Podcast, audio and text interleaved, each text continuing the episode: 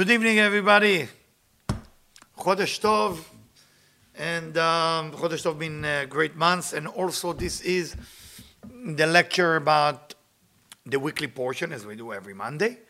And uh, this Monday, we're going to discuss the two portion of Tazria and Metzora in the book of Vayikra. We're going to do a short explanation about the portion, and then we're going to jump into the months of Taurus, what to expect, what to do, what's working, what's not working, and um, we're to get going. Just to remind you before I start, um, Debbie and me open a non-profit organization called Giving for Love that help women and children. So it's givingforlove.org. It's helping children who've been victim of sex trafficking and women who've been victim of uh, violence or any things that put women and children into shelter. So anybody want to help, please text Debbie. We'll be more than happy to put you involved in that.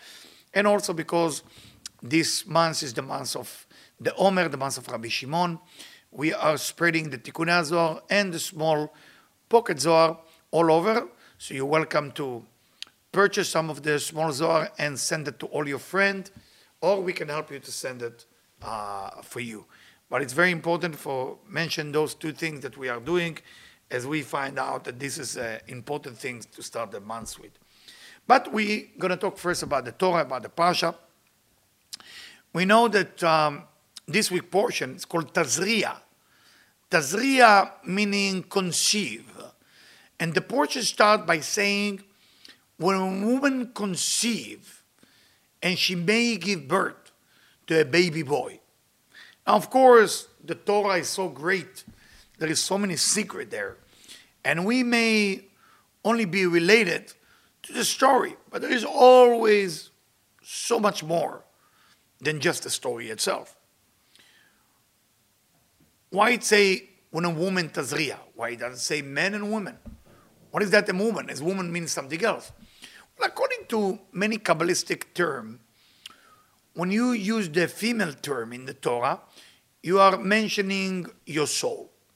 So for that reason, we don't talk just just woman who conceive. We talk about when the soul conceive and may give birth to a boy. Why boy? Why a woman giving birth to a boy?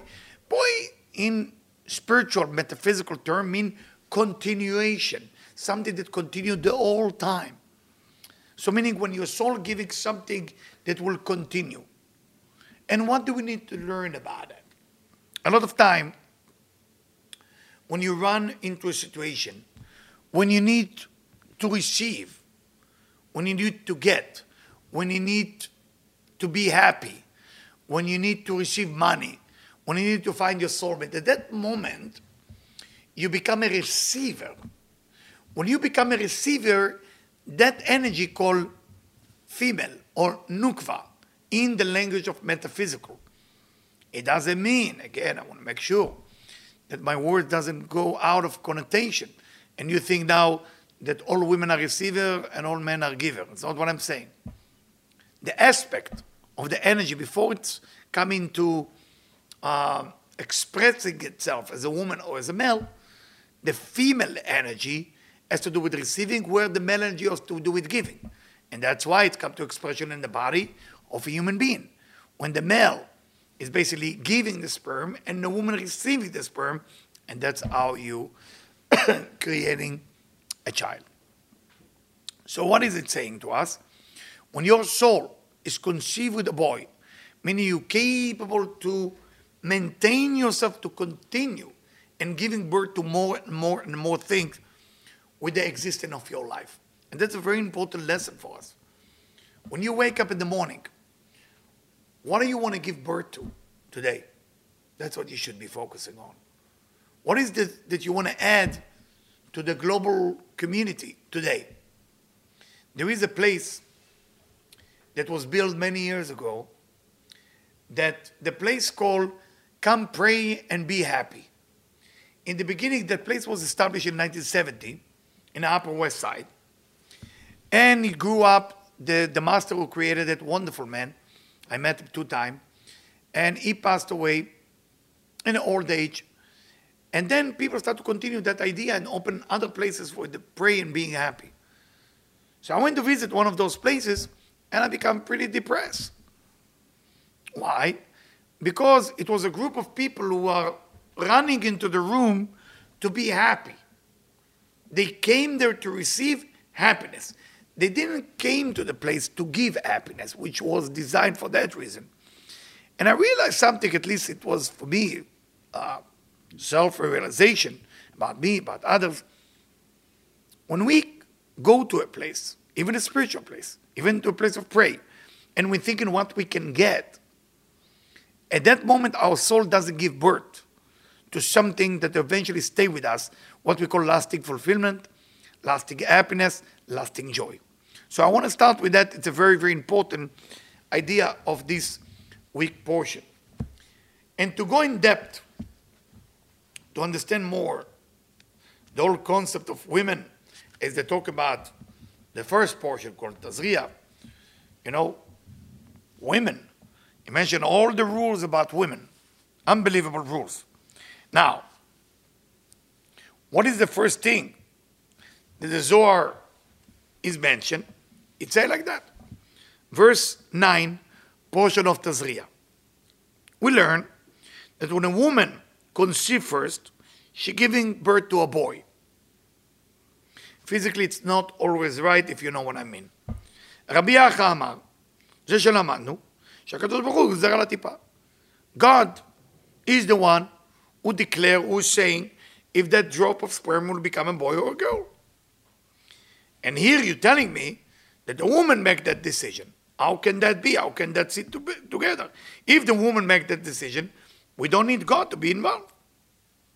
Tell him Rabbi Yossi, Rabbi Yossi, the other rabbi, answer. Of course, God is the one who declared it will be a boy or a girl. When he recognized that this will be a boy, then he said this is a this is a male soul. Now he has to go to a male body or a female.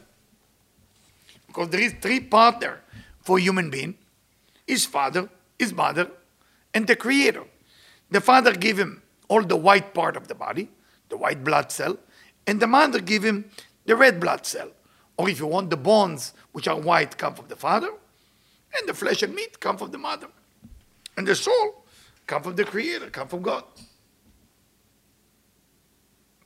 And that's what the Zohar said. Now, the Zohar keep going about one concept. That concept is talking about before the male and the female have an intercourse to have children, the Torah, the Zohar, is teaching us that a woman has to be aware of something that bring an awareness of connection between a male and a female. And that's the concept of calling the period. During the time of the period, according to the Torah, a female cannot be with a male. The question is why? I mean, everybody who studies spirituality knows that spirituality is about connecting to the unlimited level. And here, there's a lot of limit. A lot of time when it's come to spirituality, you have they tell you to think big, to think out of the box, and then they come up with some little box, which is the period. Why does the woman have to be put in a dungeon in the time of period when the man having a good time? Well, that's a wrong understanding of the subject. The time of a period of a woman is a time that she takes the monthly negativity in her body and soul and basically, in a way, get rid of it, dump it. She get rid of all the negativity in her body and soul. Yes, the time of the period is the time that the woman get a chance monthly to get rid of all problem from her body and soul. Now, What about the male? Male doesn't have a system like that. When a man is attached to negativity, it usually stays there for at least 40 days. He can't get rid of it. And it sometimes stays longer. Male system is not being built as well as the female system, because the female system is a cycle. Women don't appreciate, I know the time of the period because it's discomfort and all this and that, but they need to understand that that's a soul system to get rid of all negativity. Now, if the man at that time being with them, he will be drained from all his energy, and the Zohar said also his money. And when I'm reading it, I said, money? What is money has to do with the woman, period? This is one subject, and that's another. Leave my money alone. It's my money. What, is, what are you touching my business? And the I explained, that the force that the woman revealed and connecting to during the time of the nida, during the time of the period, is a force that cannot be even connected to by a male soul, because the male soul consider more gentle, more weak. So don't say it to men. I don't know how many men listen to me, but uh, don't say it to a man. It doesn't sound good. But a man cannot handle the energy of the period because at that time, those of you who study Kabbalah with me for a while, the men representing something called right column, with the female representing left column. She can deal with the negativity much better than him, where he cannot deal with negativity. For that reason, male and female cannot be together, not even, um, of course, not sexually, but not even touching each other. During that time, every touch is basically without she knows she's doing it. She doesn't do it purposely. Just touching is draining his energy right away. That's, that's how bad it is. But unfortunately, a lot of religious people turn this custom into religiosity without explaining anything. And for that reason, it become a custom of oh, it's God forbid, you will be punished. It's not about being punished. It's about they drain your physicality out of your body. Part of your physicality is your money. So for that reason, if there is one thing we can get from this week portion, is to understand the value of a woman, how much power you have. Women have a lot of power. The system is built totally different than a male.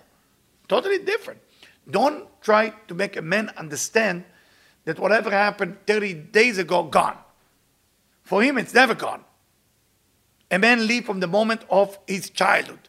And that's what men, again, I'm not trying to insult men, I'm a man myself. Oh, I'm a man myself. So, what I'm saying that men stay a kid a little bit. For a woman, it's always rejuvenate. Every month she become new, but new in the next stage. It's a very, very important to understand. Of course, some of women if you're old enough ask, what about menopause? What about after the period? Well, that's a different level. a different level. At that time, a woman become more like a male. Okay, and that's what during the menopause there is a lot of confusion between female and male energy that the woman experience, because a woman can handle that. And then after that, they become more of a male energy. I know, I know it sounds crazy to you. I'm not going to go into all the details because I have to discuss more Rosh Chodesh tonight. But I just feel like I need to mention it. So that's the first section of this week portion. The second section talking about Metzora, leprosy. And they talk a lot about Lashon Hara, evil tongue, when you speak bad about people. What does that need to speak about other people? Why? We all do that. We all do that. I mean, I never met a human being who doesn't do it. Let me see if I did. Maybe I meet two people. But we all do that. We speak bad. Where is this custom came from? And why is it so bad? the custom of speaking bad about one another come from the snake. That's where it come from. the snake was the first one to speak bad about other. What was the other in the level of the snake? God, when he seduced Eve. And once she listened to him, she get her first period, by the way. Those of you who don't know. First period happened after she listened to the snake. That's what it happened. So from here we learn a big lesson that somehow there is a connection between lashon hara, evil tongue, to the period. There is similarity. What is the similarity? That whoever do such a thing, okay, can fall into a category of reactive to life and not experiencing life. You can be reactive all day long. You have to be more creative. You have to create something from your life. If you react all day long to what's going on around you and you have the need for people to agree with you, and by that, to make your mouth speaking bad, that's not a good thing. You gotta work on that. You gotta you gotta move to the next thing. And if you feel that by speaking bad about another human being, it make you look better, I think it's stupid. It doesn't make you look better. If you feel that you're wrong about a certain subject, then don't try to speak bad about the other person, and that will make you smarter. It doesn't. Try to think about somebody, you want to go to a banker, and you come to ask me and say, What do you think about that banker? And tell you, ah, bad guy. If that stops you from not going to the banker, that's a problem. I mean, thank you for trusting me, but that's not the way to go. You have to check the banker for yourself to see if it's for you. And then find out. Maybe I have issue with that banker. Maybe I have a personal issue. So every time you have Lashon Hara, evil tongue, it's very bad for you. That's what the Zohar is saying this with Pasha. And for that reason, it's in verse 148, when the Israelites came to Israel, God wanted to purify the land for them. So the Shekhinah can come. So what he did, he destroyed all the homes and the trees before they walk in. So you may say, maybe they destroyed the home because in the old days they used to bury their treasure and diamond and stone under that. It's not so. Because after they destroy a house, they have to build it as it was exactly before. Can you imagine? Put it down and put it back as it was. So it wasn't about the diamond. היו צריכים להחזיר העפר למקומו. Even the dirt has to come to the same place. אבל הם חלצו את האבנים, כתוב, והעפר אחר ייקח.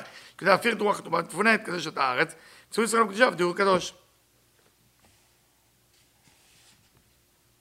So, it's very important that we understand they took down the stone, put it back together, because they want to remove the bad talk that was in this house. Because if you speak negativity in your own home about other people, it creates some negativity in the wall. Okay? Verse 150. For that reason, we learn whoever builds his own home, when you continue to, when you start building it, you need to mention in his mouth that he built this house for God. Because הווה בונה ביתו בלא צדק, ואז עזרת השמיים שורה עליו. And then God start helping you with this house. והקדוש ברוך הוא מכין עליו קדושתו. And then God is making sure to be in this house all the time, וקורא עליו שלום. And then God said the word shalom, peace, in this house. And then there's no fighting in this house. Everything is good. So important, those of you who are getting a house, or building a house, or painting a new house you just bought, make sure you, you remember verse 150. You should say this you should say this in your, in your own house. כל כן מי שבונה, The same thing, if you build a house for negativity, it will be negativity. I always say to New Yorker, whoever live in New York, to try to buy this house of that negative guy. I forget what his name, Epstein or something like this. Uh, I forget his first name, James. I think James Epstein, the one with the sex trafficking and all this and that. That uh, I think he killed himself in prison. So you have a fancy house in New York. So this house have a lot of pain. How do you remove the pain? So somebody buy it and, and clean it and make it into a place of pray, pray with happiness. That, that's, that's a transformation of a place. Whoever can afford and do that, of course, uh, uh, uh, a, lot of, a lot of opportunity. Before I finish the, this section, go to Rosh Chodesh, understand that when you're buying a house, there's also in 152, אם הבונה אותו המשיך שם רוח הטומאה, אם ניזוק בבית, מי שבנה אותו. So when you're buying a house, you have to ask if somebody was damaged in this house, if somebody died in this house, if somebody shot in this house, because that stayed there. Okay? So if you go to a house and you ask, how is this house? Tell me the history. So, well, the first person lost all his money here. So what about the, the person who bought it? He also lost all his money here. What happened to the third? Oh, the third person lost the money, get divorced, and die. It says, the Zohar said in, the, in this bed. bet, אומנם מדובר גוף או בנזקי כסף, בסופו שני שכנים אחריו, if two neighbors after the first neighbor uh, has problem as well, אז ודאי יברח האדם להר. The person should run away from this house to the mountain. ולא יושב בו. better to go and sleep on a mountain, which is dangerous, and not sleep at that house. So if you're buying a house, ישב במערת עפר. Better to be in a cave with dirt ולא ישב בו. And don't be in this house. It's, it's tremendous. Uh, for me, tremendous. Just think about it. It's not people buying fancy house. What happened there before? Hello. Well, what happened? Well, three people get injured right away.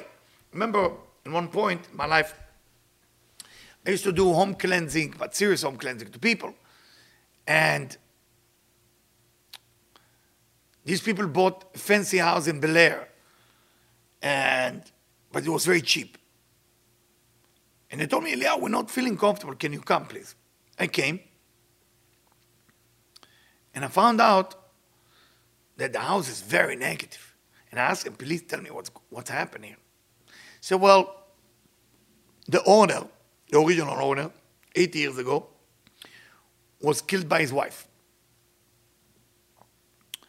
40 years later, other couple who bought the house, she stabbed her husband too. She was drunk, different story. Then they bought it from the son of this lady. I said, that's heavy. That's heavy. And I'm looking at them, they're young children. They cannot believe they got such an opportunity like this, such a cheap house. I tried to explain spiritually it's dangerous, but of course, when it comes at such a cheap price, you can forgive. So, is this can be cleansed most of the time? Yes, not all the time. Sometimes you need to destroy the place and then build it. If you build a house, I need to give you some scroll to put in the wall so it will protect you. So the whole house will be protected. And some people have to even put, dig in about four foot down and dig something in so it will make sure there is energy.